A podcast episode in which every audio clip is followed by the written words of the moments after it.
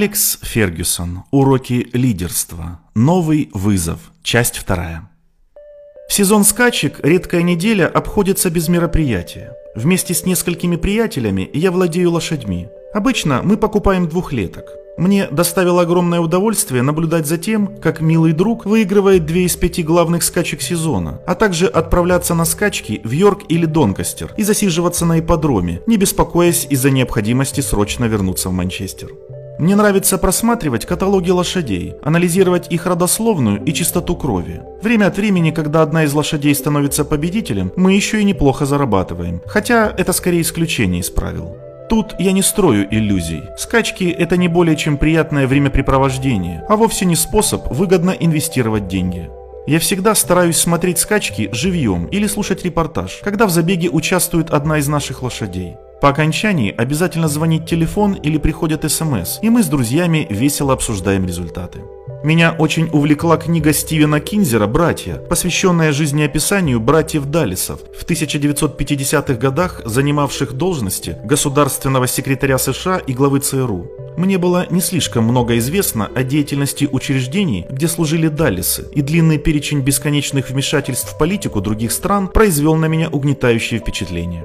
По случайному совпадению, примерно в то же время в мои руки попала книга Бена Макентайра «Шпион среди друзей», еще одно исследование периода Холодной войны. В ней рассказывалось о том, как двойному агенту Киму Филби, предавшему своих лучших друзей, удавалось десятилетиями вести двойную жизнь на виду у всех. К счастью, такие люди никогда не работали в Манчестер Юнайтед. Хотя я читал не так уж много книг о футболе, сказывалось непреодолимое влечение к корням. Мне очень понравились две книги о спорте, развивавшемся к северу от английской границы. Первая – «Черные бриллианты и синяя Бразилия», восторженный портрет шотландского футбольного клуба Кауденбит, написанный его многолетним болельщиком Роном Фергюсоном, несмотря на фамилию, не моим родственником. Вторая – биография Шона Феллона «Железный человек из Селтика», написанная Стивеном Салливаном.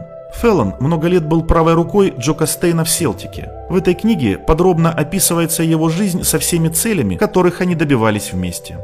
Отставка дала мне возможность больше путешествовать, что было невозможно в период работы в Манчестер Юнайтед. Одну свою давнюю мечту я реализовал в 2014 году, побывав на церемонии вручения кинематографической премии «Оскар» в Лос-Анджелесе. В списке первоочередных планов по-прежнему значатся поездки на кентуккийское дерби и посещение турнира по гольфу US Masters.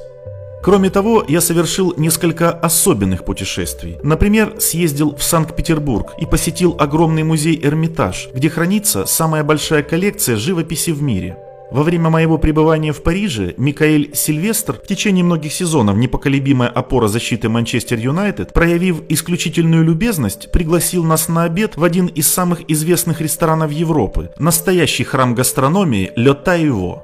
Микаэль, убедивший официанта в нашей избалованности, не смог удержаться от небольшой шутки. Он попросил Самилье сообщить мне, что, к сожалению, не сможет предложить нам никакого вина, поскольку мы, опять же к величайшему несчастью, выбрали для визита вторник, единственный день недели, когда ресторан не предлагает посетителям алкоголь. Кроме того, я провел пару приятных дней в университете Нотр-Дам в западной части Чикаго, где бывший вратарь Абердина и сборной Шотландии Бобби Кларк работает тренером. Бобби организовал для нас экскурсию по кампусу университета, который представляет собой внушительное скопление стадионов и гимнастических залов, по большей части превосходящих тренировочные базы большинства команд английской премьер-лиги. Мы с Микаэлем и Бобби рассказали друг другу множество историй из прошлых времен, что напомнило мне о том, почему я отчаянно скучал. И это вовсе не поездки по городу в автобусе с открытым верхом, или радость открытия талантливого юного футболиста, или возбуждение от яростной борьбы на поле. Я скучал по чувству глубокой общности и товарищества, возникающему между людьми, которые долгое время живут или работают вместе. Я скучаю по нашим беседам с Майком Феллоном, ежедневным встречам с администратором по экипировке Альбертом Морганом, пикировкам с Тони Синклером и главным смотрителем поля Олд Траффорд и Каррингтона Джо Пемберстоном. Мне доставляло большое удовольствие каждый день общаться с сотрудниками прачечной, а также с Кэрол Уильямс и Ритой Гаскел из клубного кафе. Но больше всего я скучаю по многолетним встречам с группой молодых людей, страстно желающих ответить на самые невероятные вызовы. Нашим футболистам и увлеченной своим делом группе сотрудников видеоанализа игр. Даже просто воспоминание обо всех этих людях, а также о повседневных сценках в раздевалке основного состава заставляет меня улыбаться.